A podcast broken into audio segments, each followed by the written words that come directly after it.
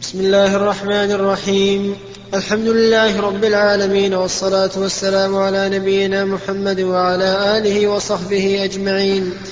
نقل المؤلف رحمه الله تعالى في سياق الأحاديث في باب وداع الصاحب ووصيته عند فراقه للسفر وغيره والدعاء له وطلب الدعاء منه. عن عمر, عن عمر بن الخطاب رضي الله عنه قال استأذنت النبي صلى الله عليه وسلم في العمرة فأذن وقال لا تنسانا يا أخي من دعائك فقال كلمة ما يسرني أن لي بها الدنيا. وفي رواية قال أشركنا يا أخي في دعائك. رواه الترمذي وقال حديث حسن صحيح. وعن سالم بن عبد الله بن عمر رضي الله عنه أن عبد الله بن عمر رضي أن عبد الله بن عمر رضي الله عنهما كان يقول للرجل إذا أراد سفرا ادن مني حتى أودعك كما كان رسول الله صلى الله عليه وسلم يودعنا فيقول أستودع الله دينك وأمانتك وخواتيم عملك. استودع الله دي أستودع الله دينك وأمانتك وخواتيم عملك. رواه الترمذي وقال حديث حسن صحيح.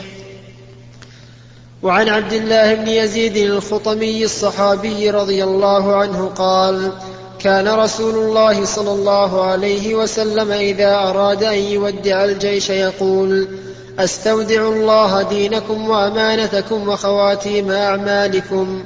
حديث صحيح. رواه أبو داود وغيره بإسناد صحيح. وعن أنس رضي الله عنه قال جاء رجل إلى النبي صلى الله عليه وسلم فقال يا رسول الله إني أريد سفرا فزودني. فقال زودك الله التقوى. قال زدني. قال وغفر ذنبك. قال زدني. قال ويسر لك الخير حيثما كنت. رواه الترمذي وقال حديث حسن. من هذه الأحاديث ذكرها النووي رحمه الله في كتابه رياض الصالحين. فيما يستحب من وداع الصاحب والدعاء له وطلب الدعاء منه. ذكر حديث عمر بن الخطاب رضي الله عنه أنه أراد أن يعتمر فاستأذن النبي صلى الله عليه وعلى آله وسلم فأذن له. وقال لا تنسنا يا أخي من دعائك. وفي رواية أشركنا يا أخي في دعائك. وذكر أن الترمذي أخرجه وقال إنه حسن صحيح ولكن الحقيقة أنه ضعيف وأنه لا يصح عن النبي صلى الله عليه وعلى آله وسلم.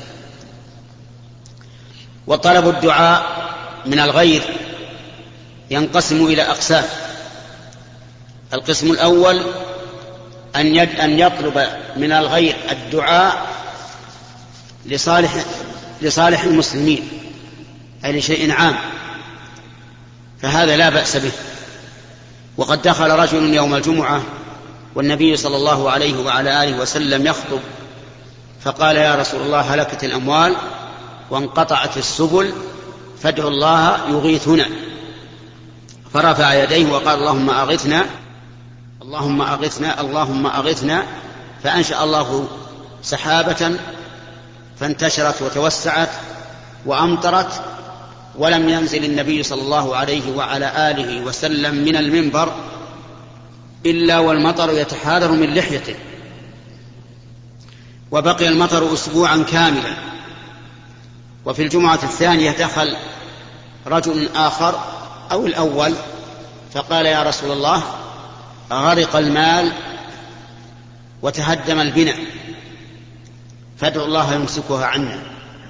فرفع يديه وقال اللهم حوالينا ولا علينا وجعل يشير إلى النواحي حوالينا ولا علينا فما فما يشير إلى ناحية إلا انفرجت.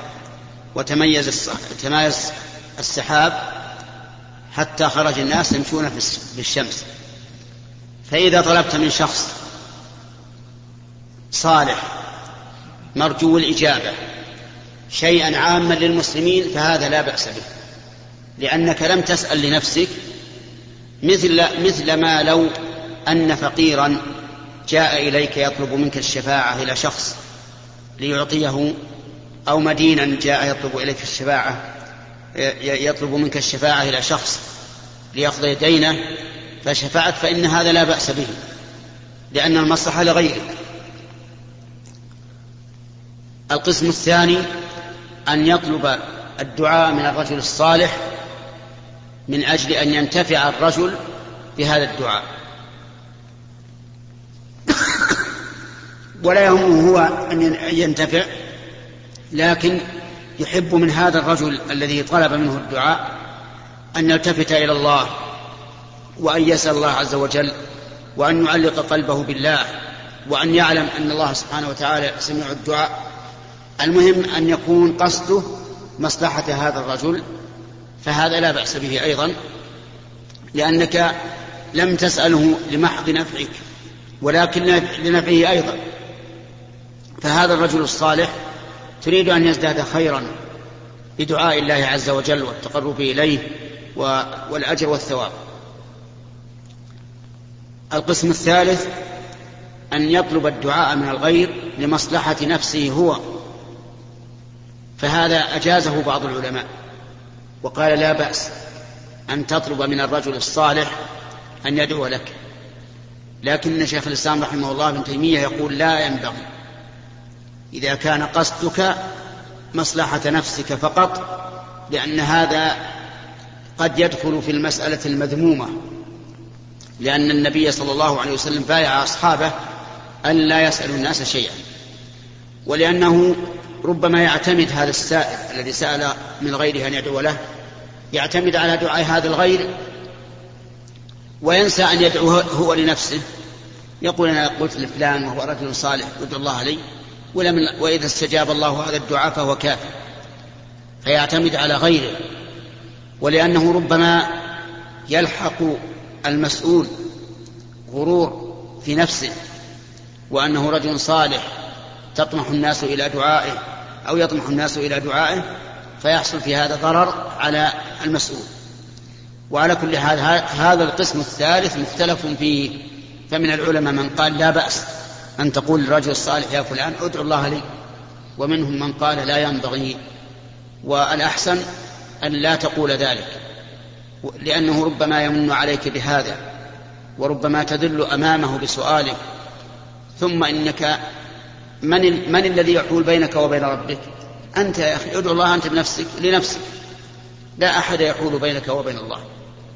لماذا تذهب تفتقر إلى غيرك؟ تقول ادعو الله لي وأنت ليس بينك وبين ربك واسطة.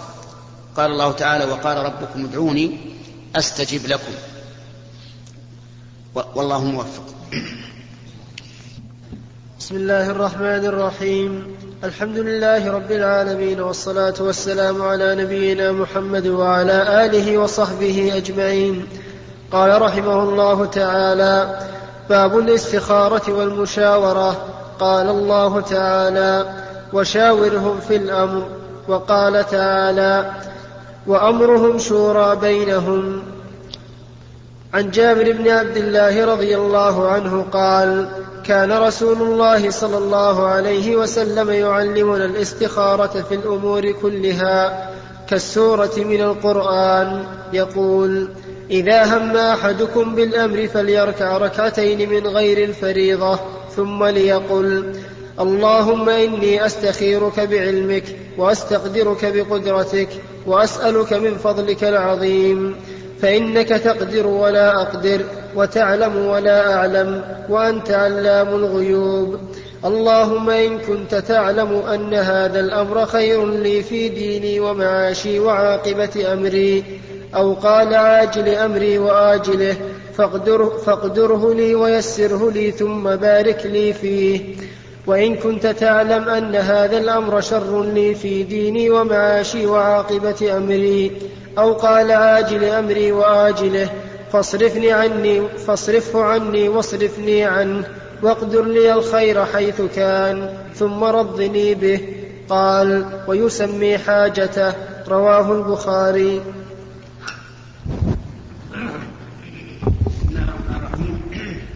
قال النووي رحمه الله تعالى في كتاب رياض الصالحين باب الاستخارة والمشاورة.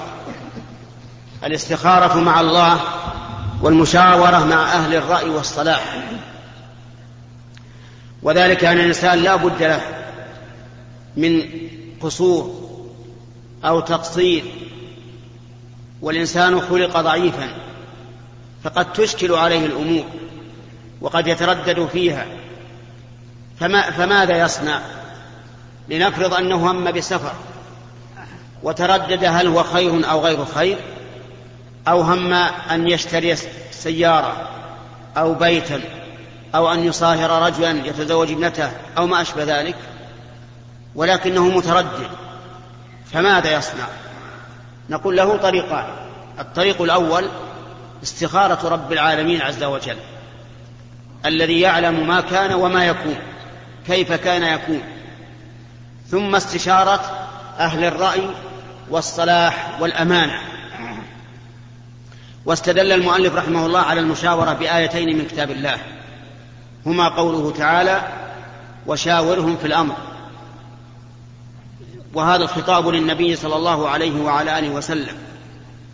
قال الله له فاعف عنهم واصفح واستغفر لهم وشاورهم في الأمر فإذا عزمت فتوكل على الله وكان النبي صلى الله عليه وعلى آله وسلم وهو أسد الناس رأيا وأصوبهم صوابا يستشير أصحابه في بعض الأمور التي تشكل عليه. وكذلك خلفاؤهم من بعده يستشيرون أهل الرأي والصلاح. ولا بد من هذين الشرطين في من تستشيره. أن يكون ذا رأي وخبرة في الأمور وتأن وعدم تسرع وتجربة وأن يكون صالحا في دينه. لأن من ليس بصالح في دينه ليس بأمين حتى وإن كان ذكيا وعاقلا ومحنكا في الأمور إذا لم يكن صالحا في دينه فلا خير فيه. وليس أهلا لأن يكون من أهل المشورة. لأنه إذا كان غير صالح في دينه فإنه ربما يخون والعياذ بالله.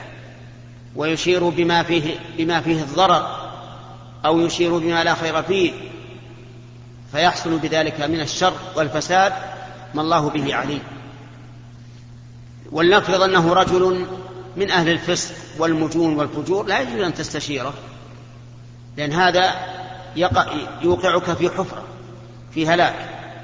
كذلك لو كان رجلا صالحا دينا أمينا لكنه مغفل ما يعرف الأمور أو متسرع متحمس أيضا لا, لا, لا تحرص على استشارته لأنه ربما إذا كان مغفلا لا يدري عن الأمور يأخذ الأمور بظواهرها ولا يعرف شيئا وراء الظواهر وكذلك إذا كان متسرعا فإنه ربما تحمله يحمله التسرع على أن يشير, علي يشير عليك بما لا خير فيه.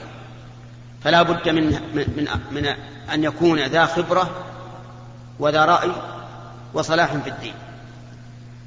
وقال الله تبارك وتعالى وأمرهم شورى بينهم يعني أمرهم المشترك الذي هو للجميع كالجهاد مثلا شورى بينهم. فإذا مثلا أراد ولي الأمر أن يجاهد أو أن يفعل شيئا عاما للمسلمين فإنه يشاوره. ولكن كيف المشورة؟ المشورة إذا حدث له أمر يتردد فيه جمع من يرى أنهم أهل للمشورة برأيهم وصلاحهم واستشارهم.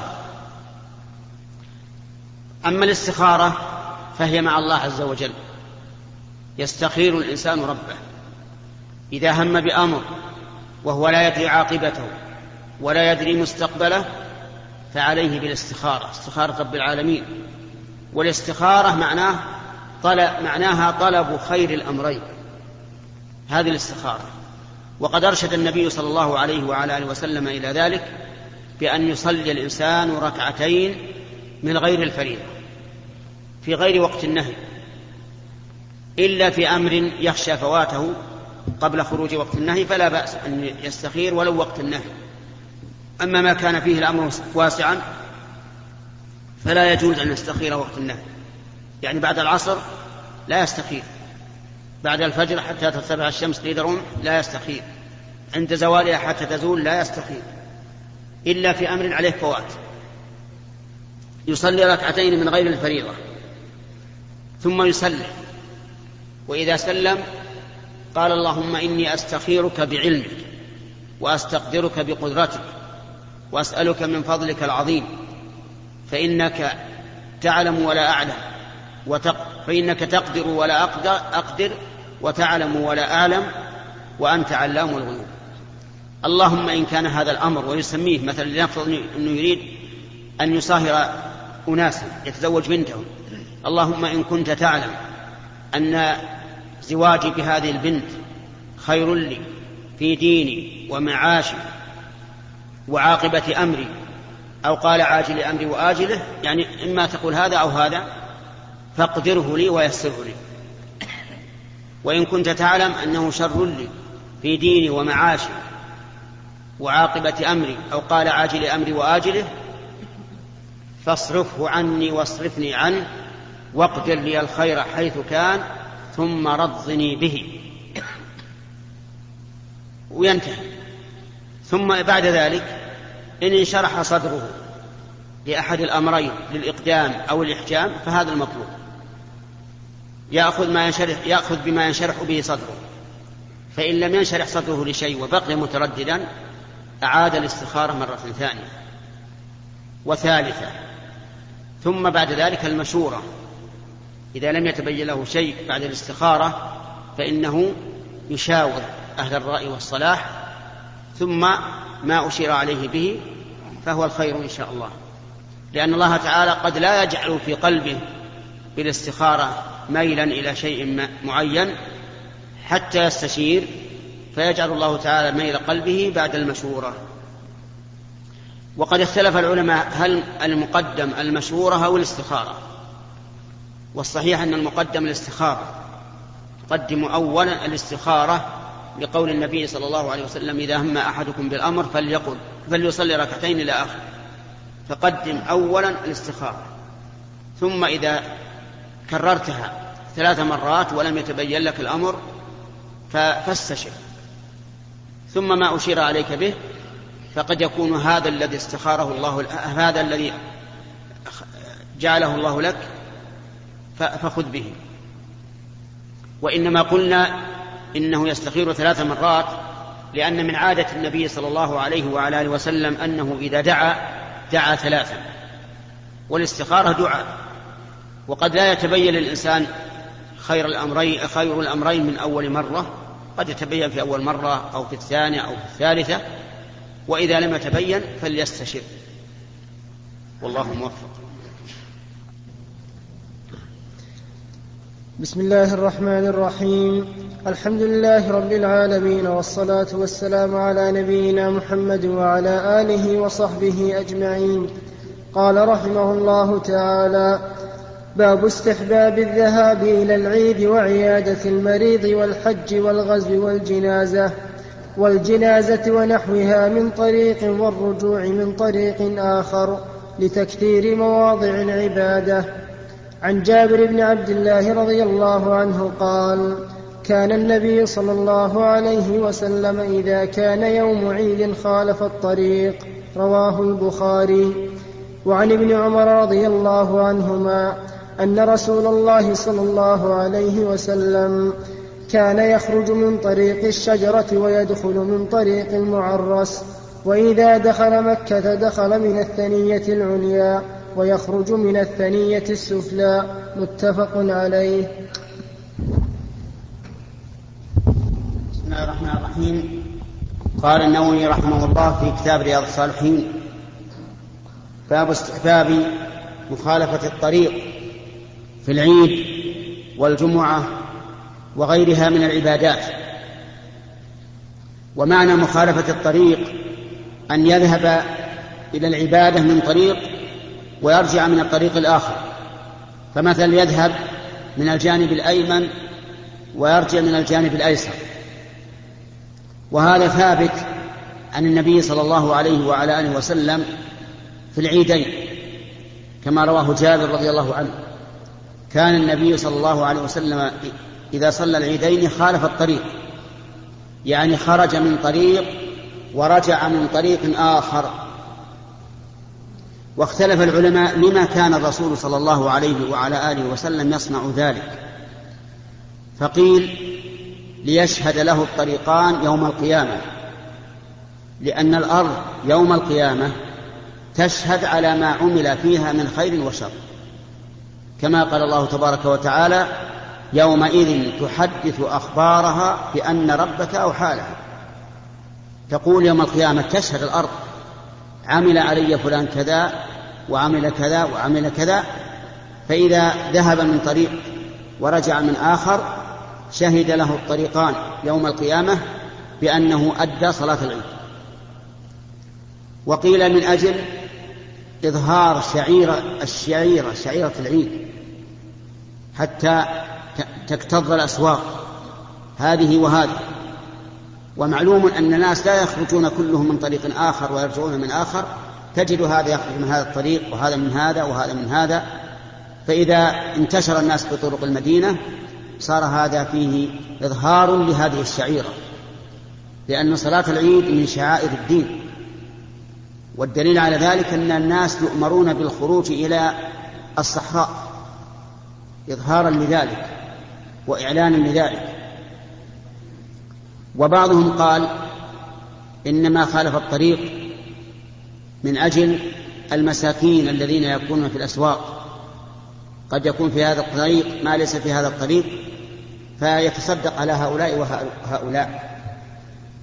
ولكن الأقرب والله أعلم أنه من أجل إظهار الشعيرة حتى تظهر شعيرة صلاة العيد والخروج إليها في جميع سكك البلد. ثم اختلف العلماء رحمهم الله هل يلحق في ذلك صلاة الجمعة؟ لأن صلاة الجمعة صلاة عيد فتلحق بصلاة عيد العيدين فيأتي إلى الجمعة من طريق ويرجع من طريق آخر. ثم توسع بعض العلماء وقال يشرع ذلك أيضا في الصلوات الخمس.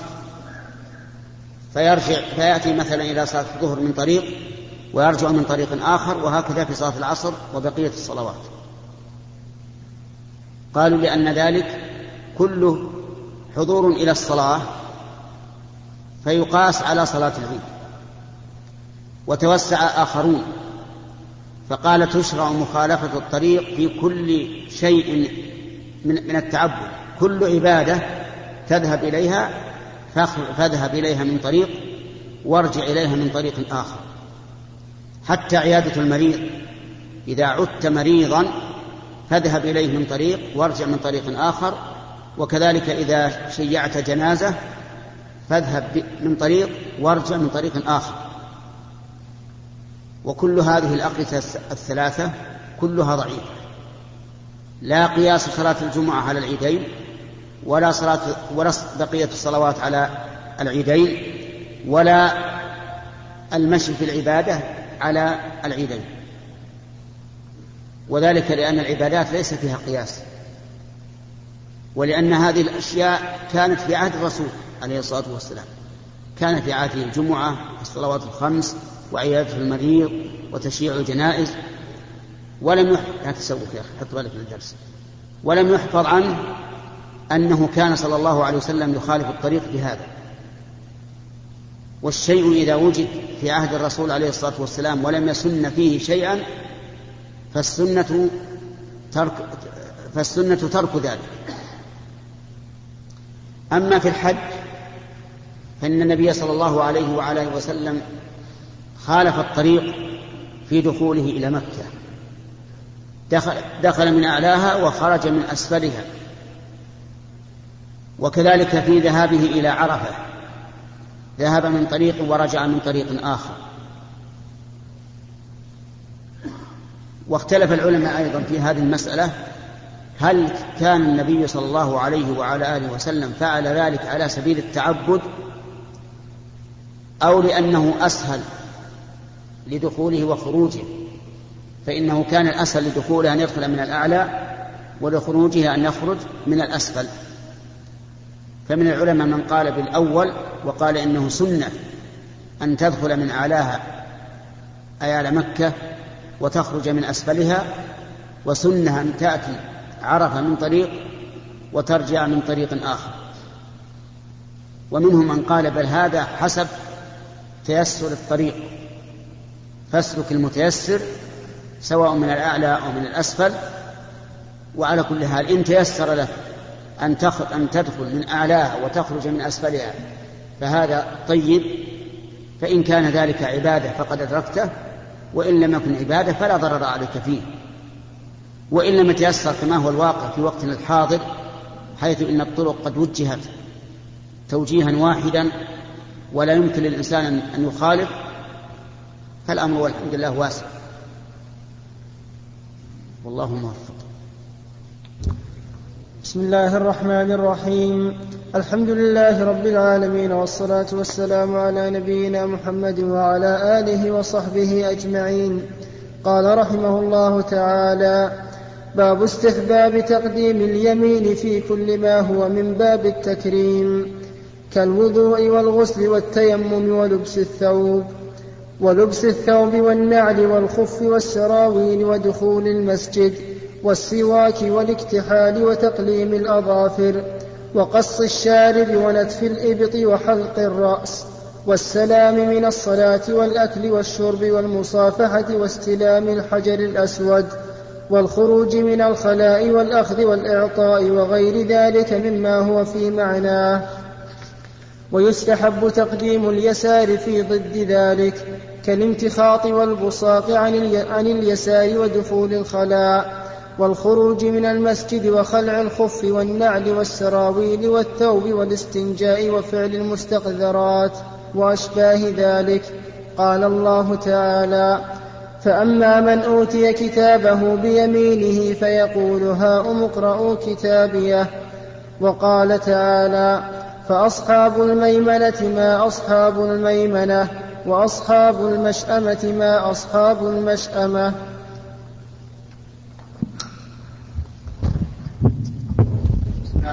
الرحيم. قال المؤلف رحمه الله تعالى باب استحباب البداءة باليمين في كل ما من شأنه التكريم والعكس بالعكس. فما يقصد به الإهانة فإنه يبدأ باليد اليمنى. وقد ذكر المؤلف رحمه الله لهذا أشياء متعددة. الوضوء مثل الوضوء والغسل والتيمم ولبس الثوب. فالوضوء يبتدئ فيه الإنسان باليمين. يبتدئ, يبتدئ باليمنى قبل اليسرى. باليد اليمنى قبل اليد اليسرى. بالرجل اليمنى قبل الرجل اليسرى. هذا إذا كان عضوين متميزين. أما إذا كان عضوا واحدا كالوجه مثلا فإننا لا نقول ابدأ بيمين الوجه قبل يساره بل يغسل الوجه مرة واحدة كما جاءت به السنة. نعم لو فرض أن الإنسان لا يستطيع أن يغسل وجهه إلا بيد واحدة فهنا يبدأ باليمين. ربما يقال يبدأ باليمين وربما يقال يبدأ من الأعلى ويأتي, ويأتي به هكذا وكذلك مسح الأذنين. لا تمسح اليد الأذن اليمنى قبل اليسرى بل يمسحان جميعا. إلا إذا كان الإنسان لا يستطيع أن يمسح بيديه جميعا فيبدأ باليد اليمنى قبل اليسرى. وكذلك في الغسل. إذا أراد الإنسان أن يغتسل من الجنابة فإنه يتوضأ وضوءه للصلاة ثم يفيض الماء على رأسه ثلاث مرات حتى يروى ثم يغسل سائر جسده ويبدأ بالشق الأيمن منه قبل الأيسر. لقول النبي صلى الله عليه وعلى آله وسلم للنساء اللاتي كن يغسلن ابنته قال ابدأن بميامنها ومواضع الوضوء منها فإذا كنت تحت البزبوز وهو يصب على رأسك وأنت تريد أن تغتسل فإذا غسلت رأسك وأرويته فابدأ بغسل الجانب الأيمن من الجسد قبل الأيسر. هذا هو السنة. كذلك في التيمم ولكن التيمم جاءت السنة بأن الإنسان يمسح وجهه بيديه جميعا ثم يمسح كل واحدة بالأخرى فلا يظهر فيها التيمم. لأن التيمم في عضوين فقط في الوجه والكفين.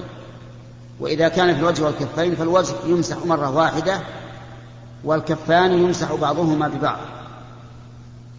كذلك لبس الثوب والنعل والخف والسراويل كل هذه يبدأ فيها باليمين. إذا أردت أن تلبس الثوب فأدخل اليد اليمنى في كمها قبل اليد اليسرى. في السراويل أدخل الرجل اليمنى في كمها قبل أن تدخل الرجل اليسرى. في النعل إذا أردت أن تلبس النعل البس الرجل اليمنى أدخلها في النعل قبل اليسرى.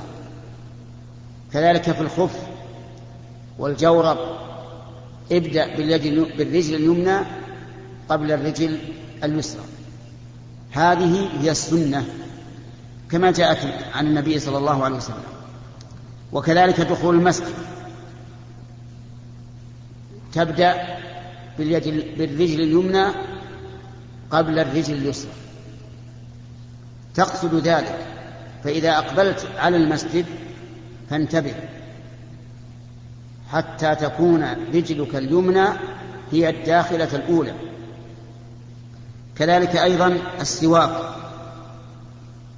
إذا أراد الإنسان يتسوق فيبدأ بالجانب الأيمن قبل الأيسر.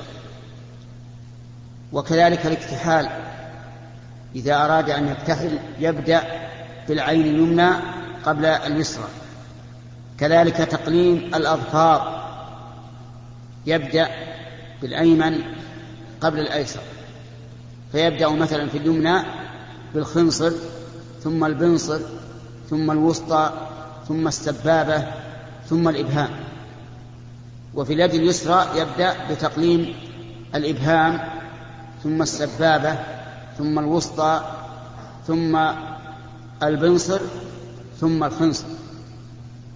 ويبدأ أيضا باليد اليمنى في تقليم أظافرها قبل اليد قبل اليد اليسرى. كذلك في قص الشارب ابدأ بالجانب الأيمن منه قبل الأيسر لأن لما سيأتي. كذلك نتف الأبط وحلق الرأس. نتف الأبط سنة. فإذا أردت أن تنتف الآباط يعني تنتف الشعر تبدأ بالإبط الأيمن قبل الأيسر. وكذلك في الحلق حلق الرأس. ابدأ بالجانب الأيمن من الرأس قبل الأيسر. وكذلك أيضا السلام من الصلاة يلتفت الإنسان على يمينه قبل أن يلتفت على يساره. وكذلك الأكل والشرب. فيأكل بيمينه ويشرب بيمينه. ولا يجوز أن يأكل باليسار أو يشرب باليسار لأن النبي صلى الله عليه وعلى آله وسلم نهى عن ذلك وقال إن الشيطان يأكل بشماله ويشرب بشماله. فإذا رأيت رجلين أحدهما يأكل باليمين ويشرب باليمين والثاني يأكل بالشمال ويشرب بالشمال فالأول على هدي النبي والثاني على هدي الشيطان. وهل يرضى أحد من الناس أن يتبع هدي الشيطان عن هدي محمد صلى الله عليه وسلم. لا أحد يريد ذلك أبدا. لكن الشيطان يزين للناس الأكل بالشمال والشرب بالشمال وربما بعض الناس يظن أن هذا تقدم وحضارة لأن الغربيين الكفرة يقدمون اليسار على اليمين. ولهذا يجب على الإنسان أن يأكل باليمين ويشرب باليمين إلا للضرورة. ويجب علينا أيضا أن نعلم أولادنا الصغار أن يأكلوا باليمين ويشربوا باليمين. كذلك المصافحة المصافحة يصافح باليمين ولا يصافح باليسار. فإن مد إليك يده اليسرى للمصافحة فلا تصافحه اهجره لأنه خلاف السنة. إلا إذا كانت اليد اليمنى شلاء لا يستطيع أن يحركها فهذا عذر. كذلك استلام الحجر الأسود وكذلك استلام الركن اليماني يكون باليمين. استلام الحجر الأسود والركن اليماني أن تمسح عليهما فهنا تمسح باليمين. ونحن نرى الآن بعض. بعض الطائفين يمسح باليسرى. والغالب أن هذا جهل منهم. فإذا رأيت أحدا يمسح الركن اليماني أو الحجر الأسود باليد اليسرى فنبهه قل هذا ليس من الإكرام. ليس من إكرام بيت الله أن تمسح الركن اليماني أو الحجر الأسود باليد اليسرى بل امسحه باليد اليمنى. كذلك الخروج من الخلاء. يعني إذا دخلت الحمام لقضاء الحاجة بول أو غائط ثم ثم خرجت فقدم الرجل اليمنى. لأن خارج الخلاء أحق بالتكريم من الخلاء. فإذا خرجت ابدأ بالرجل اليمنى. كذلك الأخ والإعطاء وغير وغير ذلك. الأخ والإعطاء يعني إذا أردت أن تناول صاحبك شيئا فناوله باليمنى. وإذا أردت أن تأخذ منه شيئا ناولك إياه فخذه باليمنى. هذا هو هذه أخلاق الإسلام. لكن بعض الناس يناولك باليسار ويأخذ منك باليسار. ظنا منها أن هذا هو التقدم لأن الكفرة يأخذون باليسار ويعطون باليسار. وسبحان الله العظيم أصحاب الشمال لهم الشمال لأن الكفرة هم أصحاب الشمال والمؤمنون هم أصحاب اليمين. ولهذا تجد الكافر دائما يفضل اليسار لأنه أهل اليسار وأهل الشمال فهو من أهل اليسار في الدنيا وفي الآخرة والعياذ بالله. إذا كل هذه الأمور ابدأ فيها باليمين وكذلك غيرها مما يقصد به التكريم. كل شيء للتكريم فإنه يبدأ فيه باليمين لأن اليمين أكرم وأفضل. أما اليسار فبالعكس وسيأتي إن شاء الله الكلام عليه. بسم الله الرحمن الرحيم. الحمد لله رب العالمين والصلاة والسلام على نبينا محمد وعلى آله وصحبه أجمعين. قال رحمه الله تعالى باب استحباب تقديم اليمين في كل ما هو من باب التكريم. قال الله تعالى فأما من أوتي كتابه بيمينه فيقول هاؤم اقرءوا كتابيه وقال تعالى فأصحاب الميمنة ما أصحاب الميمنة وأصحاب المشأمة ما أصحاب المشأمة. عن عائشة رضي الله عنها قالت كان رسول الله صلى الله عليه وسلم يعجبه التيمن في شأنه كله في طهوره وترجله وتنعله. متفق عليه.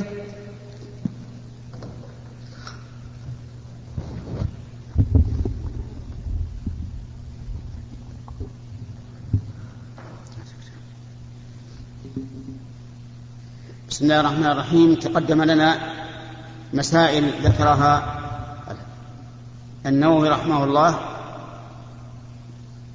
في باب البداءة باليمين فيما يقصد به الإكرام.